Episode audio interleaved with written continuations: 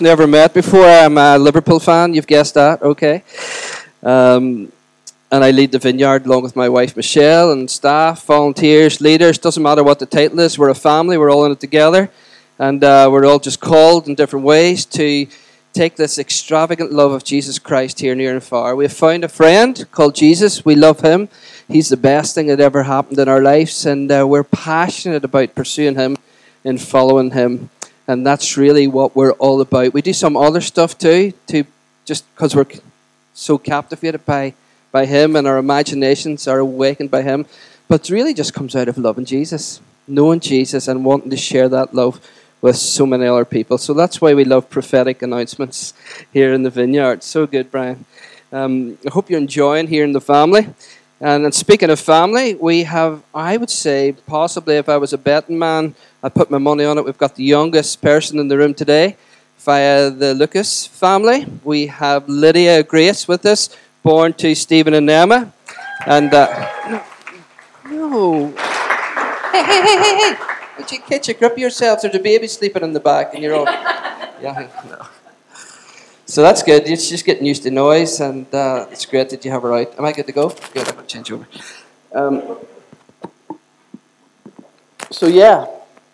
Lydia Grace, your, your life's going to be changed. You get to hear the best preacher ever. It doesn't get any better than that. No.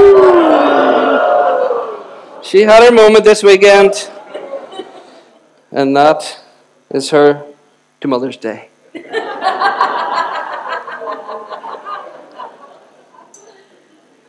time the man took some things back.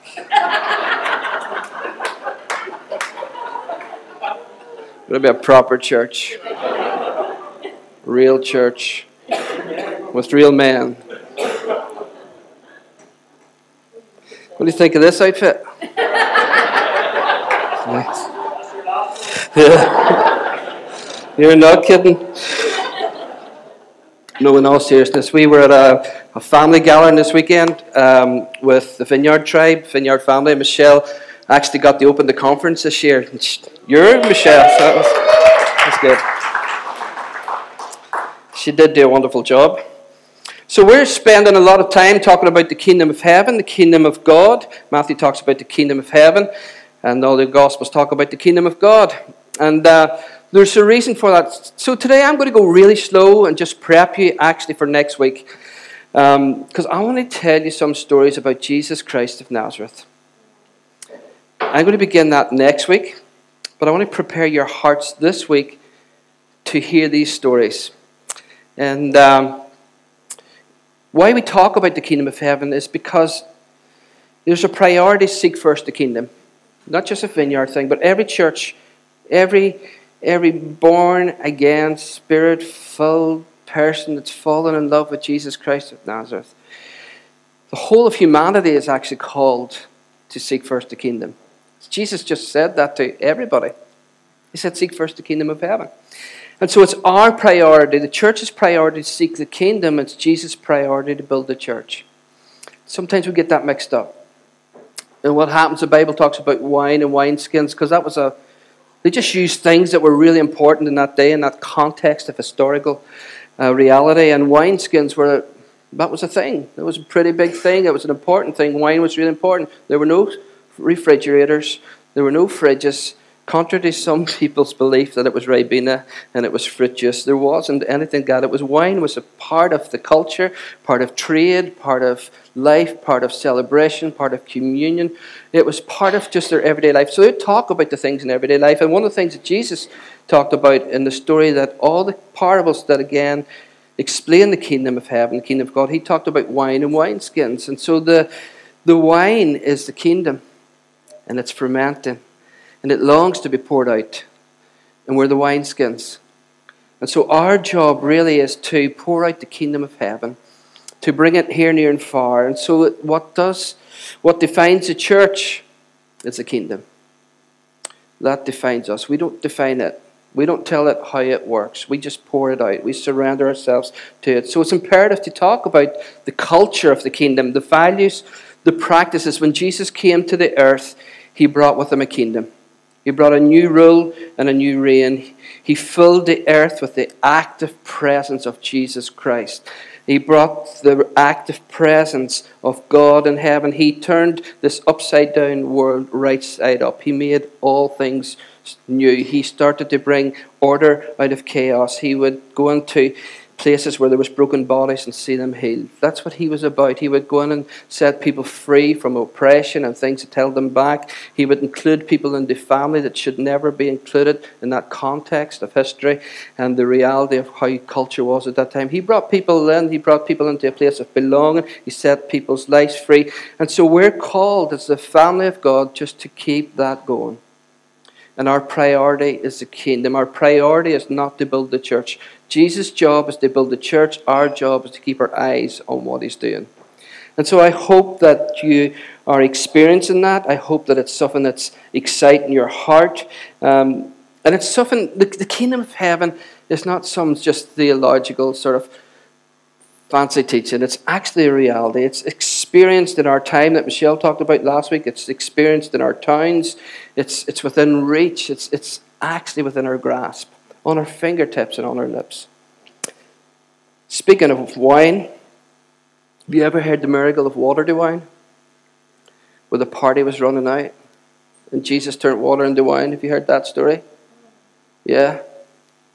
Well, that was Jesus' first miracle. And it's actually it's a miracle also that I experienced where Jesus turned water into wine for me. I walked into the vineyard in August 1999. And the first thing that caught my imagination, and more than my imagination, it bypassed my head, my logic, and it went straight into my soul and my heart was this presence of Jesus Christ. To be in a room, it was actually a, a pub with a pool table pushed to the side there was about 30 people gathered together. There was a very small petite girl called Catherine Scott on a keyboard that she could just about see over. I came from a Pentecostal background. I was suited and booted every week. And uh, these guys were t shirts and jeans, and I thought, that's just, this couldn't be church. It's just not right. And then there was a young, skinny guy with a Glaswegian accent that, that actually changed over the years. And uh, he had a Bible in his back pocket, a wee red New Testament Bible. And he started to talk about Jesus. And something within me came alive. See, what happened to me was the party had gone out in my heart. I was having water moments. And in that moment, in that very moment, hearing the stories of Jesus Christ of Nazareth and the kingdom of heaven that's actually present and real and active and bringing hope and life to families and towns and situations actually set something off in my heart. And the party started to happen, and the water changed to wine, and I was being awakened and renewed by the Spirit of the living God. And I started to fall in love with Jesus Christ of Nazareth all over again and have been in love with this man who we read about a 30 year old rabbi, a Jewish prophet and rabbi who changed the face of the world. And so next week we are going to jump straight in to Mark's gospel and to hear these stories of Jesus Christ of Nazareth and how we can participate in this story relive the story, retell the story here in County Tyrone. Are you up for that? And my prayer for you over this week and next week and the weeks and the months that lie ahead, that the Father would come in His kindness and that you would have a water to wine experience where many of you, where you feel dead by religion and culture and the squeeze of anxiety and politics and nonsense and death and confusion, complexities, that God would come and He would warm your heart by His grace and His presence, and He would free you in your soul so that you would maybe, for the first time in your life, fall in love with Jesus Christ of Nazareth. Wouldn't that be good? That would be so good. I'm competing this morning for attention. And the reason why we're going to start to tell the stories again next week is that I've also discovered something, and it, it took me forever to discover this. I know you people are probably way quicker and brighter than me. Is that there's this conclusion that I came up with that what happened to me in the vineyard in 1999 that was that there's this text in Scripture says that faith comes by hearing and hearing by the Word of God. So I pressed in a little deeper than that and discovered that faith comes by hearing and hearing the stories of Jesus of Nazareth. That's different. And it's still the same thing.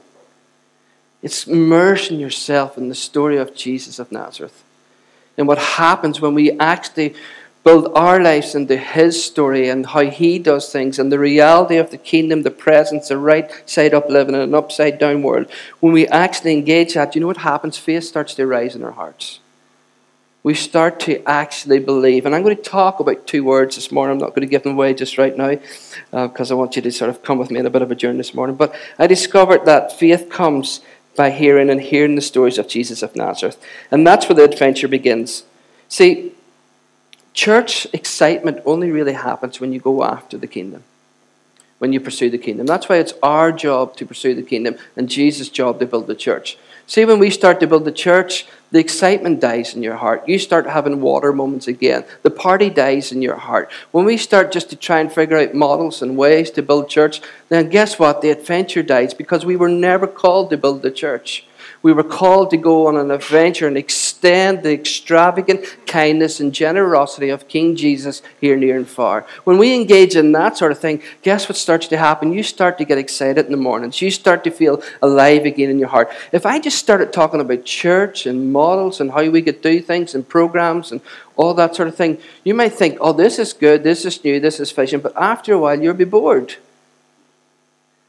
You'll, you'll, you'll find other ways to fill in your, your time, the gathering of the community of saints where we sing simple songs. And, and what is that about three kids, sorry, young adults, under the age of 20 can get up and play some keys, strum a guitar, beat some beats, and all of a sudden something starts to happen inside your soul? What is that? It's the presence of Jesus. That's the kingdom. It's Jesus here on earth touching hearts. Doesn't make sense, does it? Doesn't make sense. Why on the earth would you get up, get ready on a Sunday morning, come, face three young 20 year olds and below, and sing these songs to Jesus, and then all of a sudden, ah, things are starting to fall into place in my life, in my heart, in my mind. Things that I was worried about during the week are starting to settle, even just for a moment because it's important. And if we miss the kingdom, if we miss that, if the joy dies in our heart, if we just want to build church, guys, it's never going to last for you. It's never going to last. If you're going to, if you're here to build a church and see a big church and a shiny church, uh, it's probably let me say it this way: it's probably cheaper to get a Sky subscription and just watch Super Sunday, or upgrade whatever you use for hobbies and recreation. But if you've fallen in love with Jesus and you're pursuing the kingdom, and let's get together as family and imagine and dream what is possible here right now. See, the kingdom of heaven is like a treasure hidden in a field. When a person finds a treasure, they, with their sacrificial, burdened heart, go and sell all that they have in order to buy the field. It's not what the scripture says. No. Says that they joyfully go giggling and laughing. Yehoan and Yahin, which is the Hebrew, to sell all that they have to buy this because they've caught a glimpse of something that's way bigger than their imagination, way bigger than they can actually produce or network or make or cajole or try and manipulate or make happen. They've found the treasure of the kingdom, and often you're going to find out next week it's found in the stories of Jesus of Nazareth. So, again, you know it because you've experienced it from time to time. Attending church without engaging in the activity of the kingdom of God is futile and frustrating. It's futile. There's no end to it. There's no winning in it. There's no sense of change. There's no excitement. And then we realize something that we're the kingdom people. That's our job. We're spirit filled, empowered people, and our job is simply to hoist the sails. People of the wind. People of the wind. That's how the Bible describes us. And nobody caught it better than the Celts. Because you know what they did? Way, way, way back. They literally got on the boats. Like literally. Nutters. Hoisted sails and said, God, breathe on us. Send us out. And he did. They took this scriptural, this metaphoric of Holy Spirit filling our hearts and our lives and keeping us in step with Him and sending us out to the ends of the earth. They said, you know what, let's physically do it too.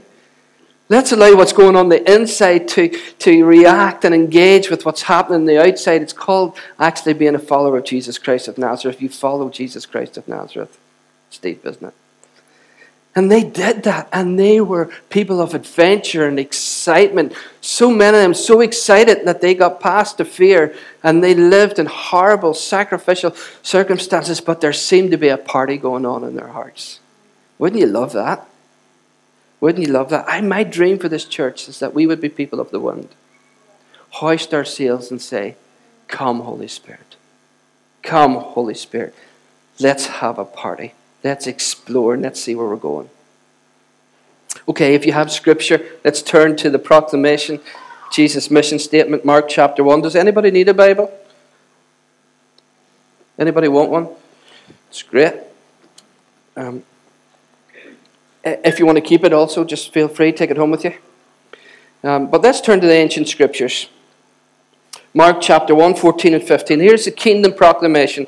Now, after John was arrested, Jesus came to Galilee proclaiming the good news of God and saying, The time is fulfilled, or all translations will say, The time has come. The kingdom of God has come near. Repent and believe the good news. I want to recap this morning. I want to take us, I want to prepare our hearts for the next couple of weeks. But yet, in the preparation, God is going to do some things this morning.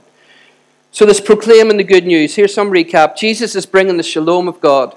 That's, the, that's more than the absence of fear, the absence of war. It's actually God is bringing peace to the whole earth, bringing healing to the whole person. The good news of the kingdom of God is that the shalom of God is here. The gospel of Jesus Christ is bigger than saving your soul. The gospel of Jesus Christ is more than there, it's actually here right now. The gospel of Jesus Christ is not sometime, somewhere, when you draw your last breath, you go to, go to heaven, sit on a cloud, and play harps. It's actually an active, present, eternal reality that we experience the moment we say Jesus Christ is Lord. Give our hearts to Him, repent and turn away, change our thinking, and follow Him.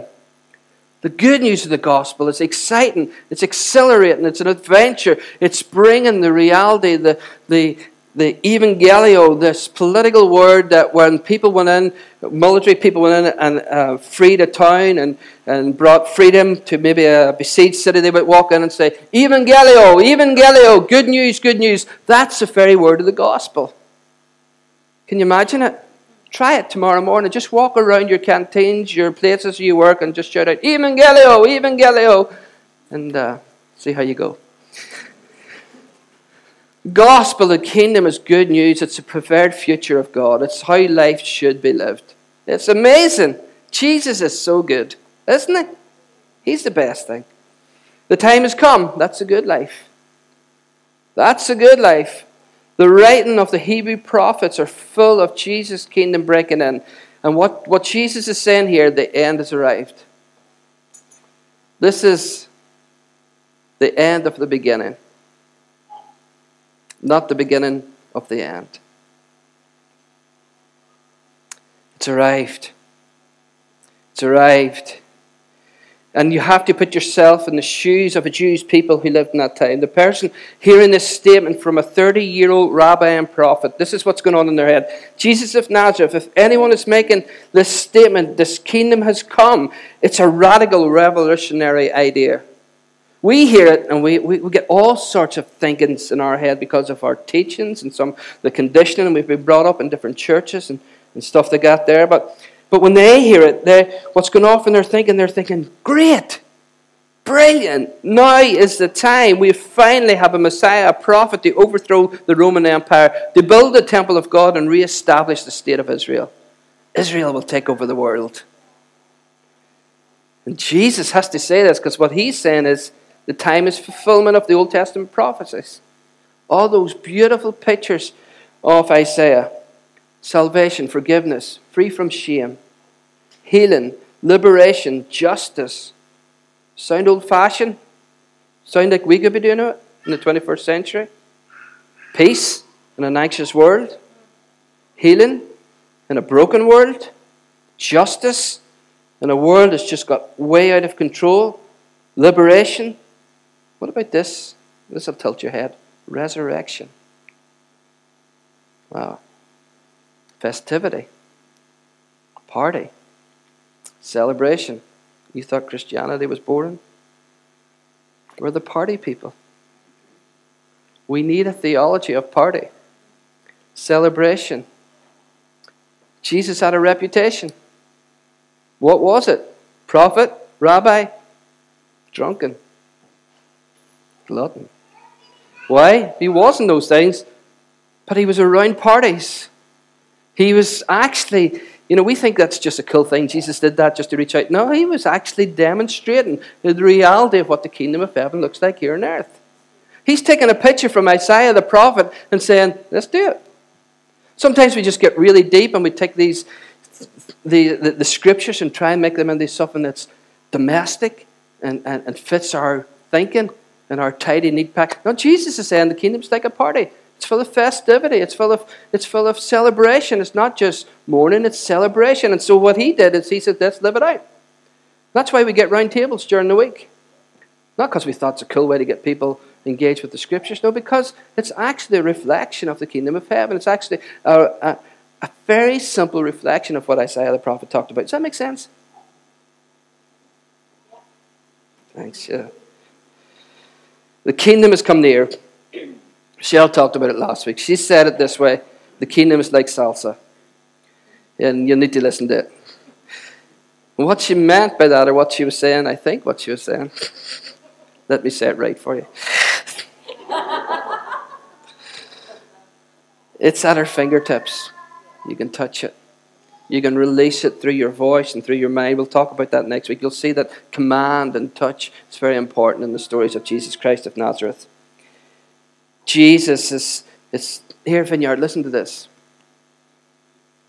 Don't ever play small. The kingdom of heaven, if you know Jesus Christ of Nazareth, the kingdom is at your fingertips. You can actually demonstrate it. You know what? You can, you know what? You can do lots of things. You, you can heal people. You can set people free from addictions. You can bring people out of loneliness and into family. You can feed the poor, clothe the naked. You can see people's minds find peace in an anxious world. You and I can get to do that.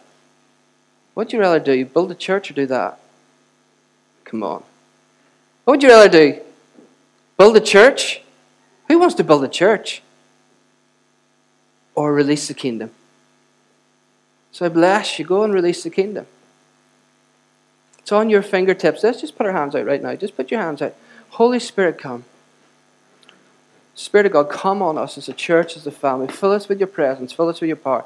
God, we want not just to talk about this stuff, we want to see our kingdom come, God, in our workplaces and gyms and pubs and clubs and, and everywhere we go, Father God, in the corners of, of our places of work and supermarkets, God, wherever we find ourselves, God, would you open us up to the reality that things can be better? That we can lay our hands on the sick and see them healed, Lord. That we can speak words of hope, edification in a negative world, that we could encourage families and, and people that are just being trodden by, by the nonsense and the lies of, of culture and, and other family members and all the nonsense and the. Yeah. God, would you release us? today to have eyes to see and ears to hear, to be people of the kingdom, people of the one. In the strong name of Jesus, I pray. Amen. Jesus said, Your kingdom come, your will be done. Was he playing with our imagination? Was he toying with our emotions? Do you think he's that type of guy? False promises? I mean, he was the worst sales guy ever. Do you ever hear some of the stuff that he actually says to people? You're just thinking, Jesus, that's not very PC. That you're, if you're going to sell anything, if you're going to sell gospel, I wouldn't say it that way. So he wasn't trying to sell anything, but he did say this pray this prayer Our Father, community, corporate. He didn't say my Father, he said our Father. Hallowed be your name. Your kingdom come, your will be done on earth as it is in heaven. Now, would he give us that prayer if it was never going to become a reality? He wouldn't. So therefore, there's an expectation, there's a reality, there's a kingdom has come, and there is a kingdom that is near. He wants us to experience and see it. So here's where I'm going to today. How does it work? How does it come? How do we how do we start healing the sick tomorrow morning? How do we start how do we start seeing lives transformed? I was reminded again how offended I was coming in the vineyard years and years ago when I first heard people talk about healing the sick, and I thought, no, no, no, no, no, no. This is terrible. We don't heal the sick, right? Jesus heals the sick. And then you read every, every sentence, every word where you can find healing in the ancient scriptures.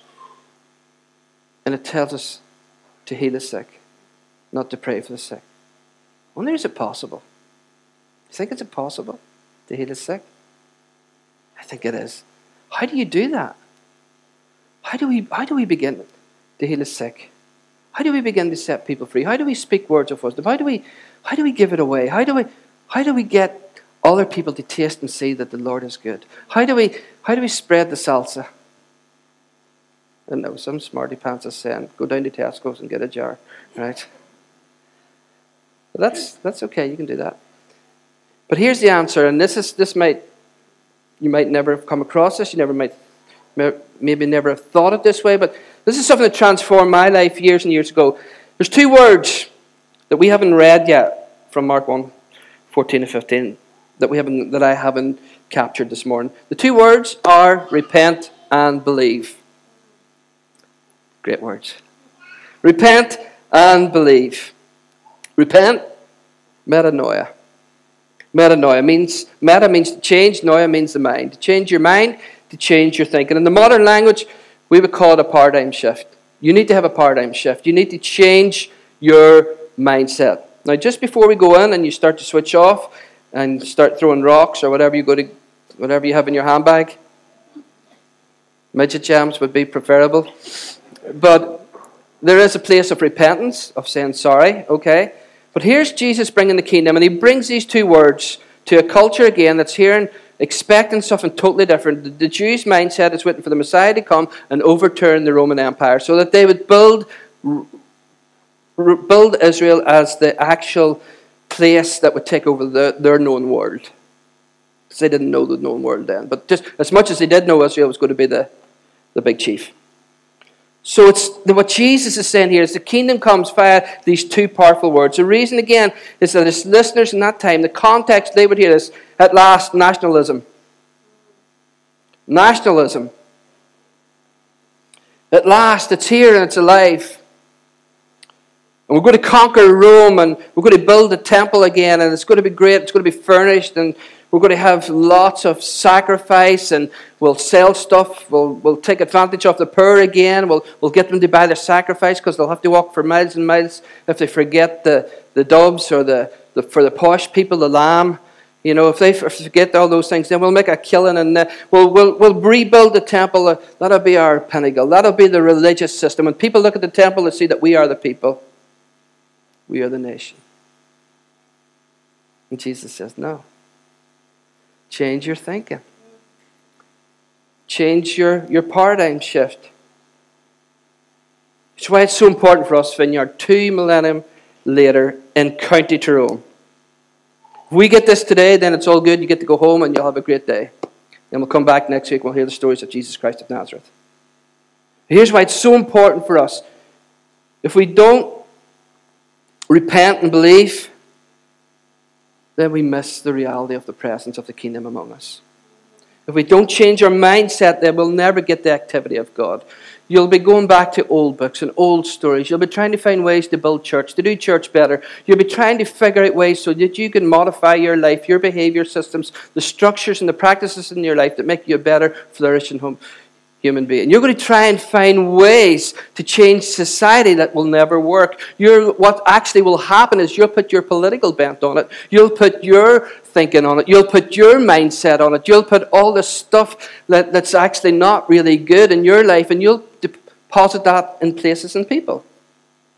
Unless you repent and believe unless you understand that there is another way to do life, that there is another God, that there is a there is another sorry another king, that there is another reality, that there is another government, that there is a right way to live in an upside down world. If we miss that, it's possible. Listen, it's possible to miss the present activity of God among us because of our mindset. I've discovered something, and uh, it used to frustrate the life out of me. You'd go into you would see things happen, you would be around people see things happen, and you could be in a room where the same message is being preached. You could be in a room where the Spirit of God is moving, where we're, excuse me, all experiencing the same worship and presence of Jesus. And yet we can all leave this room, and some of us will start to lay hands on the sick and heal the sick, and some of us will start to see the adventure of the kingdom in our lives. And it really has to do with our mindset. It's not that they're smarter. It's not that you've come from a different culture. It's not that you've, you know, you're just a better person, more godly person, that you've read the Bible more. It's actually that God has come and that the words of Jesus Christ of Nazareth, when he said, Repent and believe, you've actually taken that seriously. You've changed your mindset. You've thought to yourself, ah, maybe there's another possibility for a broken world. Maybe there is an active presence. Maybe there is a reality that can fix this situation. Very potent words, aren't they? So potent that God's presence is active, and yet, if we don't have the right mindset, see, some of you have been conditioned by teachings and doctrines that Jesus doesn't do these things. And, I don't know how you would act. You'd need to do some serious scriptural gymnastics and elastics to try and stretch it to this type of thinking. Like, what type of God would he be? What kind of kind father is be? One minute you're telling everybody God is good and God is kind, repent and believe, and then the next thing you're saying, just wait till you die. Is that good news? We found it the first time we went to to India that, you know what, trying to scare people into hell just doesn't work when you're living in hell every day. What they need is more of heaven, not more of hell. And the Christian message for too long has been more of hell and less of heaven. And we need to spend all our time trying to get heaven into people instead of trying to figure out clever ways to get hell out of people. Because light and darkness don't mix anyway. And when you get the kingdom and when Jesus comes in, when he comes, he transforms lives. And we have very little to do. Because he is more powerful, isn't he? He's very good at changing lives. Have you not found that?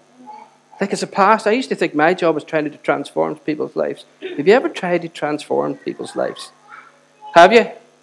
Come on, you have. Have you ever tried to change people's behaviors? Yeah? I have because it's, it's from good intention, it's good heart. You want people to be free, you want people to experience the reality of Jesus. You, it's not that you want to kill their fun, you actually want them to be a flourishing human being. That's a good thing. But you can't do it. Only the work of the Holy Spirit, only the presence of the kingdom can do that. Our job is just to wield that and, and spread that and make it happen all over the place. To invite Jesus in and allow Him to transform lives. So, what does it mean? To repent and believe? Well, we need to see things from the perspective of heaven, from God's point of view, not our own thinking, from God's point of view, or we don't see what He's doing. We see absolutely nothing. John 3 3. Fairly, fairly. Truly, truly, I say to you, unless a man is born again, he cannot see the kingdom of heaven to see God at work. You need to change your mind. You need to change your thinking. The, the, the, the crux of being born again, the, the pivotal point, the starter point for being born again is repent and believe. You have to repent and believe to be born again, so you have to change your mindset, your thinking, if you want to see the kingdom of God, never mind actually participate in it, which is a whole other thing. Right? So repent is to change your thinking, but believe. Let me give you a great definition for belief this morning. Here's my definition this morning open your mind up to God's wildest possibilities. Open your mind up to God's wildest possibilities. What an announcement. Repent and believe. Change the way you think. Don't listen to the culture around you. See from heaven's perspective. See from heaven touching earth. And you know what? When you start to do that, your imagination, your prayerful imagination, you start to be reawakened and you start to think differently. And because of the brokenness and the darkness that you see, all of a sudden, instead of being pessimistic and downcast and, and just confused, you start to open your heart up and your life up to the wildest possibilities that God might just come in any moment, right now, and change the situation. Yeah? Anybody getting it? Because it changes everything when we become that type of people, when we become the repent and believe people. What an announcement! The, the enactment, the outworking is found in the stories of Jesus. But before we go there, before we go from announcement to enactment, there's something vital that we can't afford to miss. And here we go. I'm going to try and get us into landing here. Before Jesus did anything, before the, this great announcement, this great wildest possibilities, before that, and he started to enact the reality of the kingdom of heaven that we're going to look at next week. Just the next verse. I want us to pay attention to that, and then we'll, we'll pray for each other. It says this, verse 16, Mark 1, verse 16. You with me?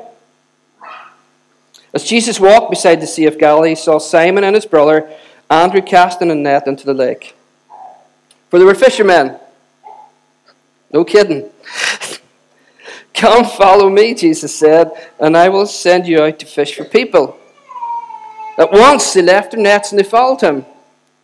When he had gone a little further, he saw James, the son of Zebedee, and his brother John in a boat preparing their nets without delay.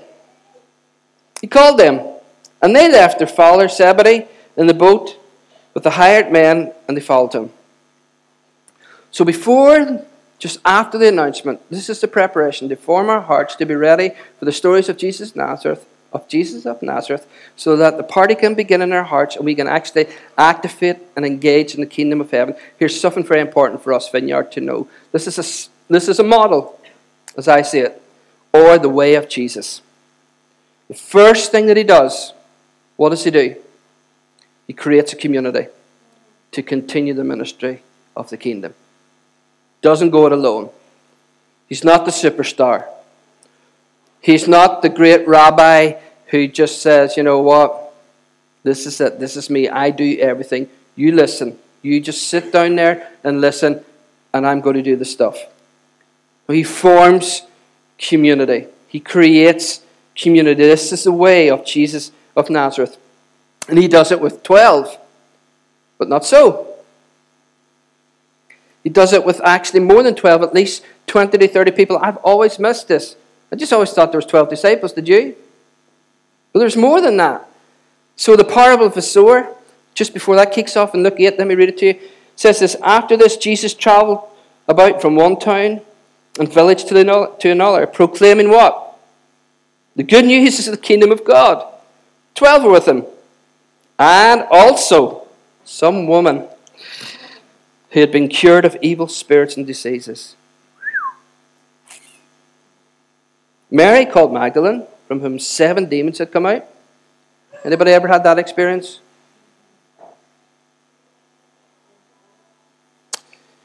So there's Mary Magdalene, seven demons had come out. I love the detail in this. Joanna, the wife of Chuza, the manager of Herod's household, pretty good job. Susanna, and what? Many others. These women were helping to support them out of their own means. Wow. Wow. So before you read all the Mark Driscoll books, pay attention. This is a good model of discipleship. Generosity. Out of their own means, they support the ministry of Jesus Christ the Messiah. Pretty, pretty cool. Isn't that right? And I love this is radical. You see, this is this is the radical Jesus. This the radical Jesus, the radical rabbi, the radical prophet, including women in this community. The yeshiva, the mobile learning community that traveled around, the travelers. They, they were radical. Jesus was radical because what happened in Jesus' time is that what a rabbi did, a rabbi asked you to volunteer. A rabbi asked, actually asked for your CV. Send me your resume. Let me see what family you come from. Do you know the Torah by heart? Can you give me the first five books of the Pentateuch? Can you rhyme them off without reading? Send me your CV, and then sure, we'll have a look at that and then see how that works out. Not Jesus. Jesus goes and invites people in, calls people in, and he still does it today. And what a list! What a list. No, like just a ragtag bunch of people, and we think it's all the poor and the broken. But this is the idea of community, right? So you have somebody who's managing Herod's house, which is quite a respectable job, by the way. Herod's a big gig, right? Do you know him? He's a big gig. He's the guy that got John the Baptist. Yeah? Lost his head. Literally. Because he spoke into sexual immorality in that culture in that time. It's Jesus telling us that first thing is that we want to form community. When he called them to himself, then he ministered to them, and then he equipped them to minister the kingdom. That's how it works. It's not rocket science. So community is so, so important. So here's my little formula. All right? What Jesus did, the call of Jesus is simply follow. I know this is deep, isn't it? But Intimacy with Jesus, a lifelong pursuit of Jesus Christ of Nazareth. That's our call, the lifelong pursuit of Jesus. Vineyard, the Father is calling us to walk with Him. That's what He does. Come and walk with me. Come and carry my kingdom into your families, into your streets, into your towns. I was thinking about this last night. And I was thinking about the family. You know, family has become a centerpiece of, of modern culture, which is good, but sometimes a little extreme. And sometimes then we conclude that family comes first and the kingdom comes second. But I want to try and help you with this this morning. See, when you follow Jesus and pursue his kingdom, everything comes into order, including your family and your home. And it's so important that you pursue the king. Listen to me, parents. It's so important that you pursue King Jesus because King Jesus has a better solution for your family than actually you do as parents. Do you know what the key? It's actually the Bible teaches us that one of the one of the things about Holy Spirit, friend coming to us, he likens that to to to a father, and he says to us, he says to us dads, he says, "You dads who are evil know how to give good gifts to your children, but me who is good, what do you see what I can do?" And he talks about that. So what does that tell me? It tells me that Jesus is the best thing for your family. Jesus is the, kingdom of God is the best thing for you to pursue. Do not be conned by society and a secular culture that tells you, you know what, if you want your kids to grow up to know Jesus, then don't throw the gospel down their throat. Don't get too radical. Don't bring them into these prayer meetings. Don't, don't, don't engage them too much. You know, let them stay at home. Get, give them a little Netflix. Don't, don't make it all about the kingdom. I'm going to say something that sounds kind of radical and, and off center. Bring the kingdom in all its extremity. Have you ever seen an extreme kingdom person? They're good people. Like, we're extreme about everything else. What's wrong with being nuts about the kingdom? What's wrong about what's wrong with being extravagant and, and fearless and, and, and addicted to pursuing the kingdom of God? Do not be conned by the culture that tells you to put your children first and then the kingdom second, so that you don't put your kids off Jesus. When all the time Jesus wants to steep them in adventure, and then you wonder why, when your kids get to 18 or 19, they don't see any thrill, they don't see any excitement. They don't see any adventure or any why would I follow Jesus? Because I'll tell you why. Because you've kept them in the dark and in the corner spaces and places. They don't see the reality and the exhilarating freedom and adventure in following Jesus Christ of Nazareth. Why do you think there were so many young people and young men like Timothy who were young whippersnappers who hadn't a clue about anything would often change the world? Because there was men like Paul said to them, seek first the kingdom of heaven and his righteousness and see what happens to your life.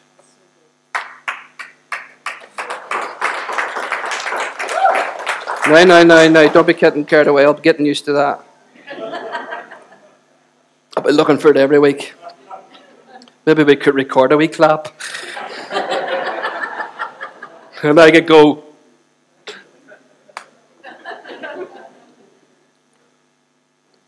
Form. You okay? Follow form. Got three F's. If it all goes pear shaped, becoming a Presbyterian minister. they would have me. We're formed through community. I don't have any big, deep stuff today. I just have Bible. We follow Jesus in intimacy. We follow Him. We follow the kingdom. We follow His ways. And then we form. We form ourselves through community. If it's the Jesus way, then it's our way. Let's stay committed to community. I know it's an inconvenience. I know sometimes it's not sexy. I know it's a handling sometimes trying to get round. We have a big table in our house now. Well, we have two tables. And you have to go out to the garage and bring the table in. The suffering pastor. I get grumpy. Why did you sign more people up, Michelle? Why did you say they could come? Get the Hoover out. It's not really a Hoover, it's a Dyson. Ah, I see. Now I've gone up in your estimation. and when everybody leaves, our hearts are filled and our faith is renewed. And we're formed again to go and do it again. Why? Because we've had some Holy Spirit wild adventure meeting? No. We've sat down, we've broke bread, We've had the wine, we've opened the scriptures, we've prayed for one another. Simple. Form yourself into community. Vineyard, here's our problem at the minute we don't have enough community groups. For what the Lord Jesus Christ of Nazareth has for our town and our community. Because if we are not formed, we risk the fact that the wineskin could burst and it doesn't flow out into our streets, communities, and homes. So get over yourselves. Take a step beyond convenience. Record Coronation Street. Do what you need to do. And follow the way of Jesus. Get yourself formed into community by practicing the way and the things that Jesus practiced so that you can contain the favor of God when He comes to awaken Ireland. And then let's go fishing. Let's go. No. Seb just like, oh yeah, I hear fishing. Let's fish the world. Let's introduce him to Jesus of Nazareth. And oh, I wish that we would first fall in love with Jesus so that the world could fall in love with Jesus. To be open to the wildest possibilities, to his kingdom present to us. Not just in us, the kingdom is present to us right here, right now.